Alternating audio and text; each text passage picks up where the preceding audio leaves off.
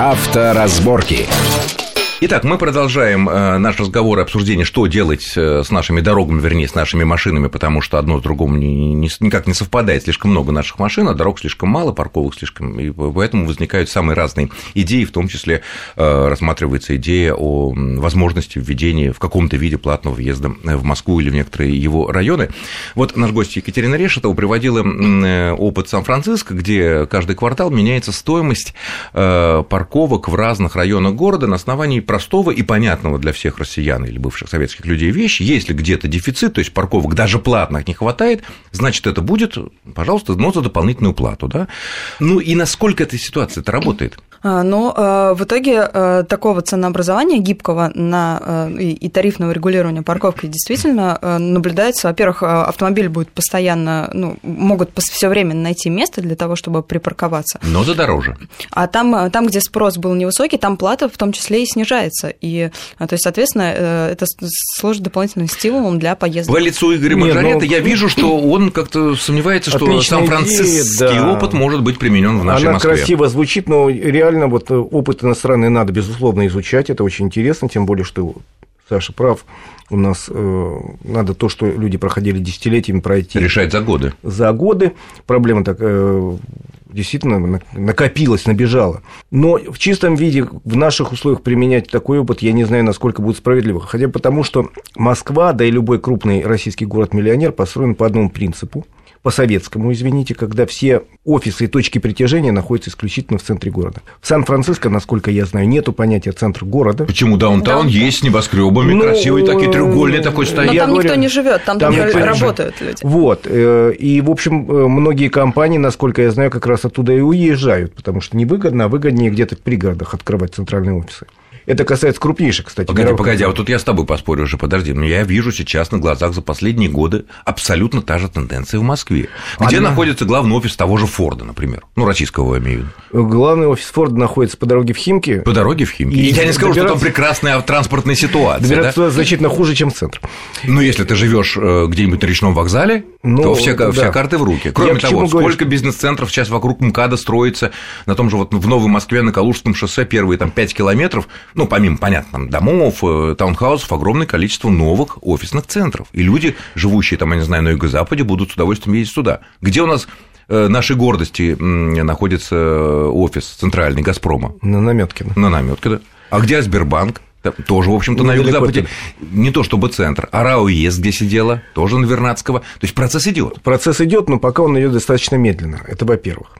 Во-вторых, у нас еще мы не привыкли, наверное, надо немножко переспать с этой мыслью к тому, что не будет бесплатных парковок ну, во всяком случае, в районах деловой активности. А не к, будет. к этому все привыкли уже? Еще не привыкли, нет. Э, я... Нет, если хочешь бесплатную парковку, выноси свой офис замкат. Ну, все, даже там не будет.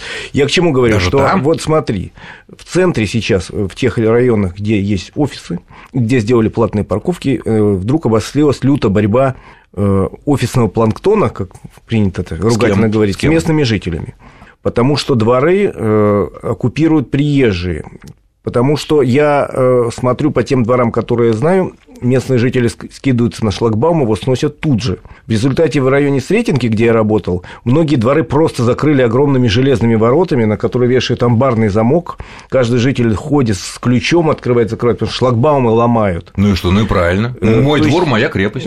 Психологически очень многие еще не готовы к тому, что э, за парковку надо платить. И пытаются найти, э, я говорю, ну какое-то время надо, наверное, переспать с этой мыслью, как говорят, пытаются найти бесплатный вариант. Это э, нормальная логика человека, Ненормальная. не привыкшего платить не... никогда. А Правильно. вот вдруг вот надо. богатейший, один из богатейших европейских городов Москва с зарплатами, ну, так сказать, в значительной степени сравнимыми уже с европейскими столицами, с учетом того, что у нас пока ЖКХ, сколько бы мы ни ругались, стоит намного ниже, дешевле. И бензин дешевле. И про бензин вообще не говорю. Что такое наши 34 рубля? В Европе рубль 50, только Финляндии европейских рублей. 90 рублей надо. Ну, и что? Нет, главное интересно, зарплаты дайте нам европейские, комфорт машины у нас, конечно, только европейские уже все, так сказать, ну или там азиатские, но современные, а, частота на дорогах, порядок у нас европейский, указатели европейские, а парковку давать бесплатно. Но не бывает так. Или бывает? Что наука говорит? Я хотела сказать, что при этом в большинстве европейских городов э, замечательный и комфортный общественный транспорт, то есть есть реальная альтернатива.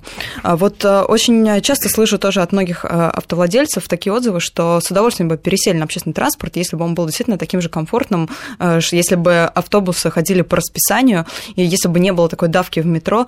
Ну, в общем-то, большинство автовладельцев, они, в общем-то, готовы даже пересесть, пусть там при парковке парк and ride, там какие-то вот эти перехватывающие парковки, то есть, э, в общем-то, процесс действительно идет, и люди готовы. Вот. Э, не скажу, что при этом не делается никаких э, шагов по развитию общественного транспорта. Я думаю, как бы мы все видим, что улучшение и прогресс какой-то незначительный, да но нет, есть. Опять же, тут противоречие среди народного мнения. Вот, как вот смотрите, что получается.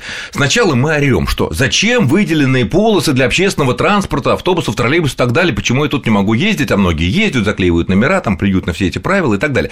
А потом мы говорим, а почему у нас автобус ходит не по расписанию? Да единственный способ, чтобы они в таком городе ходили по расписанию, это выделенные парк... Э, полосы, на которые никто не может заезжать. Это еще раз подтверждает просто, что вот э, люди постепенно привыкают. Вот сначала боролись с выделенными полосами, теперь уже наоборот Мы не поддерживают. Ругались, да, теперь дайте нам это самое. Хорошо. Вот нас... Я, между прочим, могу сказать, прошу прощения, что перебил.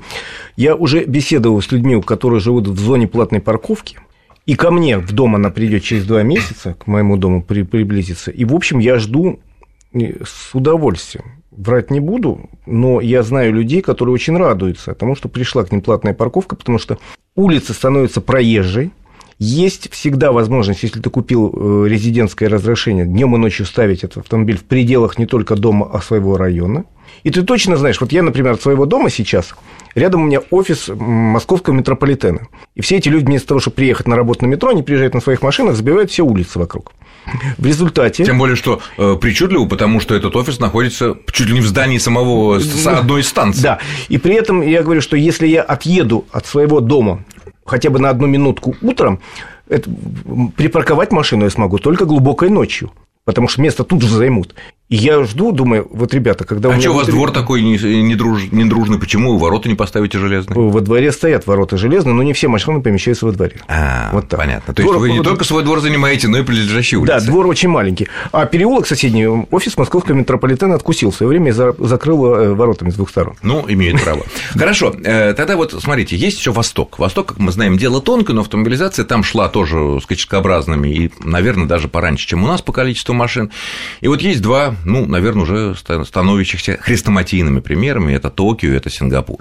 А, там своеобразные решения, там нет платного въезда в Токио, как я понимаю. Ну, парковки, конечно, везде платные, это понятно, если это не твоя личная парковка, но там это дело распространяется не просто на парковки, но и на возможность иметь машину. Ну, я специально в Токио был в прошлом году, изучал их опыт, мне интересно было, и там действительно нельзя купить автомобиль, пока ты э, не предъявишь бумагу, что у тебя есть парковка, оплаченная вперед. Там либо твоя собственная, либо арендованная. Да, причем ты не просто эту справку предъявляешь, ты предъявляешь справку в полицейское управление, и к тебе приходит сотрудник полиции и проверяет, действительно ли это место приспособлено. А, то есть купить справку нельзя? Ее проверяют 100%. Наличие проверяет, парковки. да, действительно, это есть парковка. Это, причем, что это именно парковка, а не газон и не обочина дороги.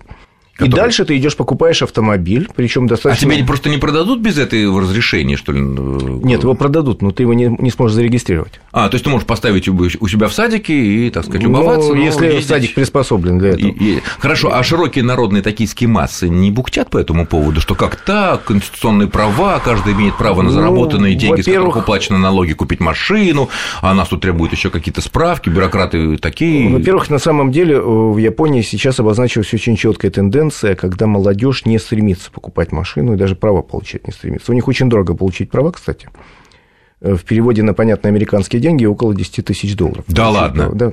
Э, кстати, в Сингапуре, который ты помянул, э, еще дороже, раза в три.